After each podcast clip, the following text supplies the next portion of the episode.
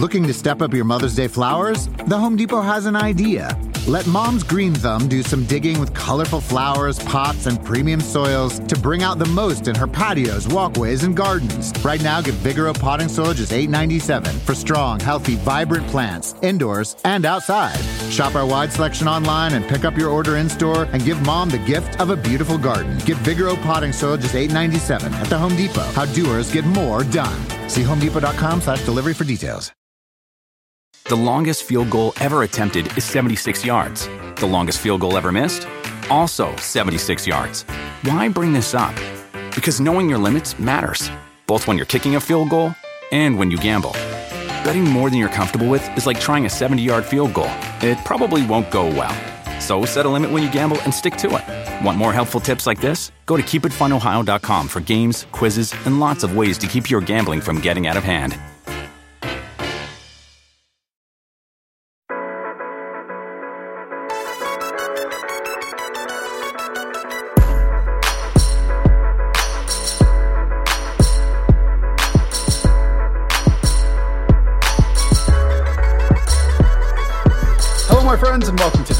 Another episode of the Rotoworld Football Podcast. My name is Josh Norris, joined as always on this waiver wire edition. It is John Daigle. Dagsy, fantasy football playoffs. We're here. We're still doing the show. I would say Sunday was topsy turvy in terms of a whole bunch of random names scoring touchdowns. And that's why we have you here to tell us if they're significant names and worthwhile for us to actually care about them. I'm preparing for a quiet before the storm. I'm waiting to see if something random occurs this week because last week we were pretty set, honestly, by Saturday. Hopefully, it's the same. I imagine these next three podcasts with you won't be too hectic. Uh, we're only going to mention two running backs on this show, and that's honestly because waiver wires only have two running backs worth picking up. There's it's just all dried up due to injuries and the COVID list. There's no one even available out there for anyone. So between that, uh, between before week 17. We'll be here in week 17, by the way. That's probably going to be one of our craziest episodes because we're going to have to get everyone benched correct on Tuesday. But other than that, we're here for the first round. Yeah, I'm good to go. Dago, I went eight and zero to start the season in one league. And speaking A-League? about the running back position in the A League of NBC, yes, uh, my running backs were Miles Sanders and Clyde Edwards-Helaire. And so Oof. now, as we get to the playoffs, I'm on a four and probably five game losing streak to roll into the playoffs.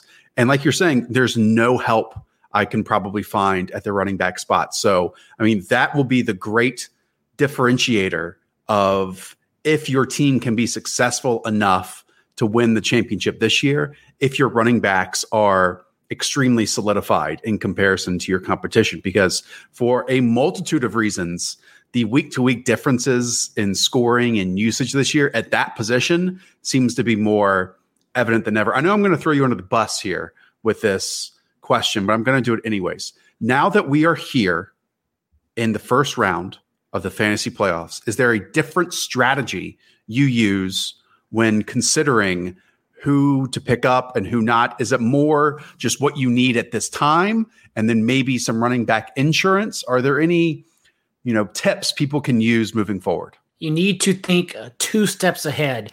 Even a player like Salvon Ahmed may not have any value on the surface, but let's say Myles Gaskin goes down. Suddenly, Ahmed has value all of a sudden in the fantasy playoff, whereas the rest of your league is scrambling to pick him up. He's already stashed at the end of your bench. Someone like Mike Davis, who will probably get dropped now that Christian McCaffrey's coming back healthy. Again, he adds value at the back of your bench. Alexander Mattison as well. So players like that are players you should now be prioritizing basically guys with no standalone value unless one or two things happen in front of them.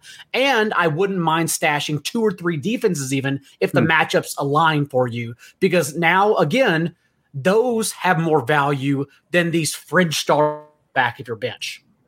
Yeah, if anyone's facing, I don't know, the Jets, the the Bengals, the Jaguars, and that upcoming slate, try to look ahead at least one week and prioritize those opponents as well. The longest field goal ever attempted is 76 yards. The longest field goal ever missed?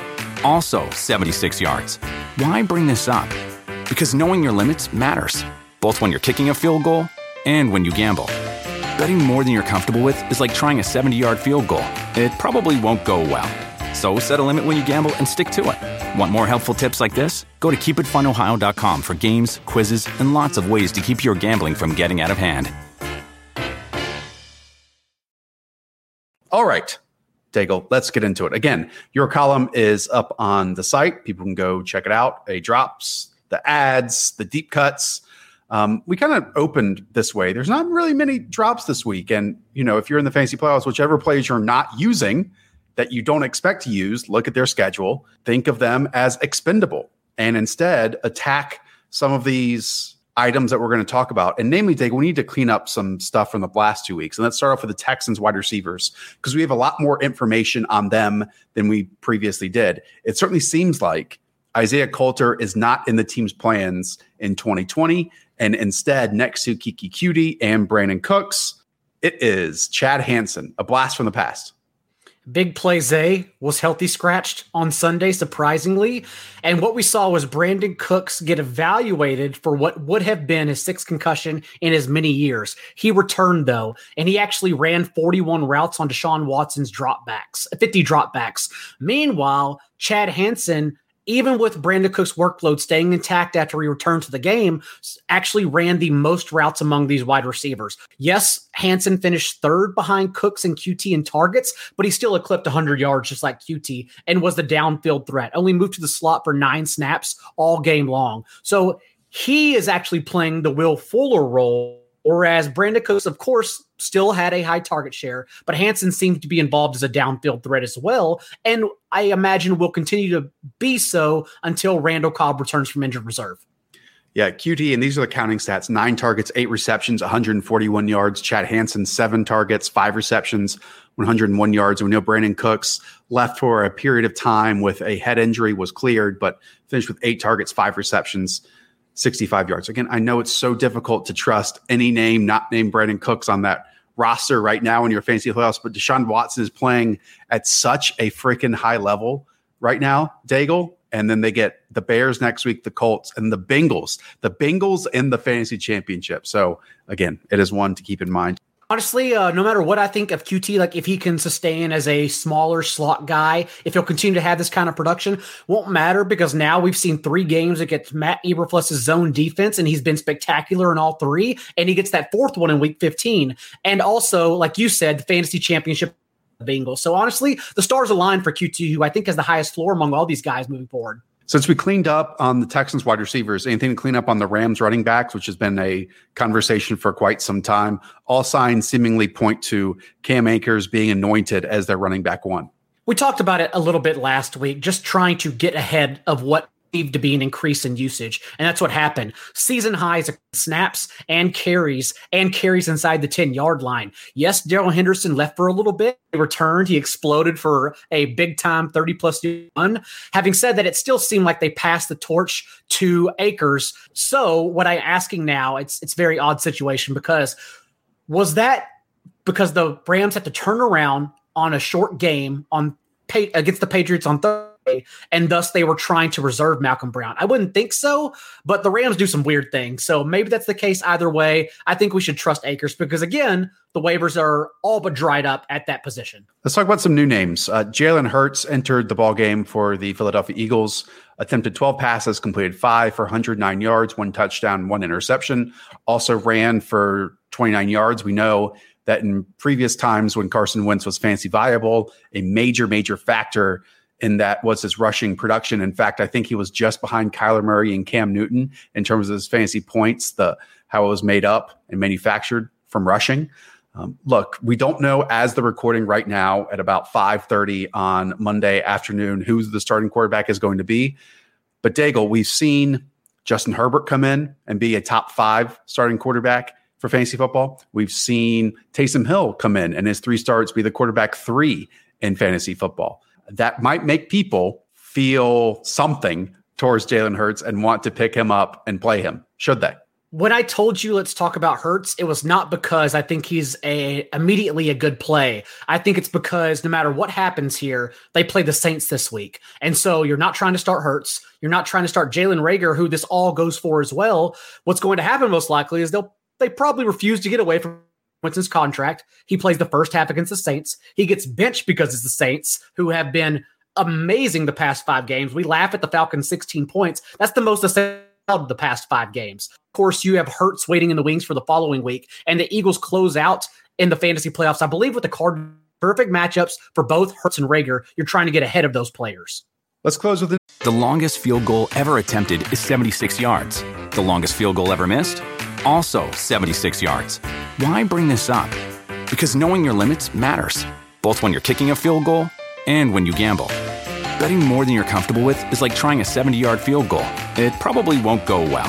So set a limit when you gamble and stick to it. Want more helpful tips like this? Go to keepitfunohio.com for games, quizzes, and lots of ways to keep your gambling from getting out of hand. Another name. I drafted him. I've dropped him since. And I talked about him with Pat. It's T.Y. Hilton. T.Y. Hilton this past weekend 11 targets, eight receptions, 110 yards, and a touchdown against the Houston Texans. And by the way, those Indianapolis Colts in this season, Las Vegas Raiders, week 14, Houston Texans, week 15. Daigle, how much belief should we have in T.Y. Hilton?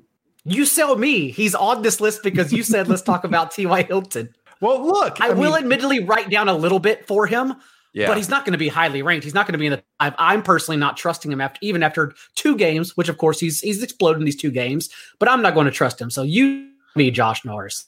Okay. I mean, look, 12 receptions, 191 yards, and two touchdowns over his last two games. And those two games on paper are two opponents that we want to attack in the Houston Texans and the Tennessee Titans. All right. And I just mentioned the teams that he has left on his schedule, also teams that we want to attack in the in the Las Vegas Raiders and the Houston Texans. So if we look at matchup dependent players, this isn't the worst one. A player who has been productive, albeit in previous seasons. But Daigle, like Philip Rivers is still at being asked to throw the football a lot. And it can't just go to Michael Pittman each and every single time. And it kind of seems like while T.Y. Hilton was slow and unimportant for us all season long, at this point, if we are excluding the previous 10 weeks, these final four to six weeks of the season, he might be an asset. I will say he ran as many routes as Michael Pittman on Sunday. So at least there's that going for him. I still prefer to trust Michael Pittman, who in the past month has a slightly lower target share. I believe it's 20% to 18% in favor of T.Y. Hilton.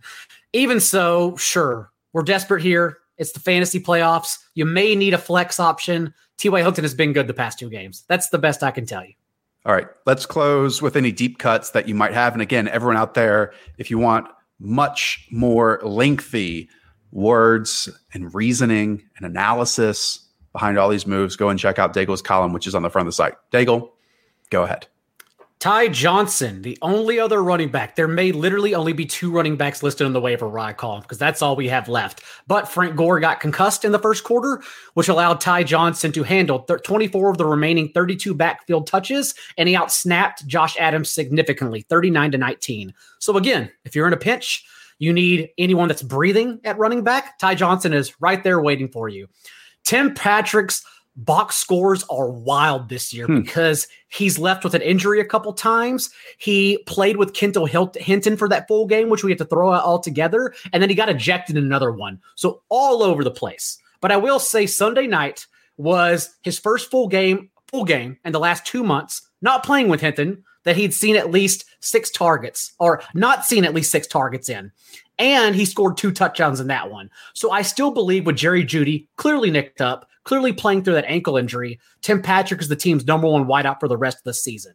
Uh, Denzel Mims, I will scream it to the heavens every single week until it happens. Denzel Mims has now played four games with Jamison Crowder since he returned from injury, along with Breshad Perriman in that time. And Mims leads in air yards. He's tied with Crowder for a team high in end zone targets, and uh, he leads the team with 27 raw targets in that stretch. And yet, he's the only one among the three who has not scored a touchdown in that span. Mm. I would think it has to be coming eventually.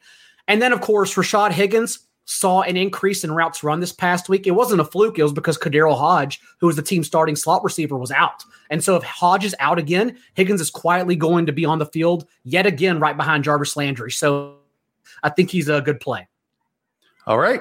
That's going to do it. Again, we have recording this before the two Monday night games. We're recording this before Right. the Tuesday night game. So Right. a lot might happen in those contests for some of these important pieces to rise to the top. In order to get that information, you need to go and check out Daigle's column. But again, we'll be back here on Thursday morning with another show with Pat and Denny, and then Friday morning for the game by game preview show with Daigle, Hayden, Pat, and myself. All right.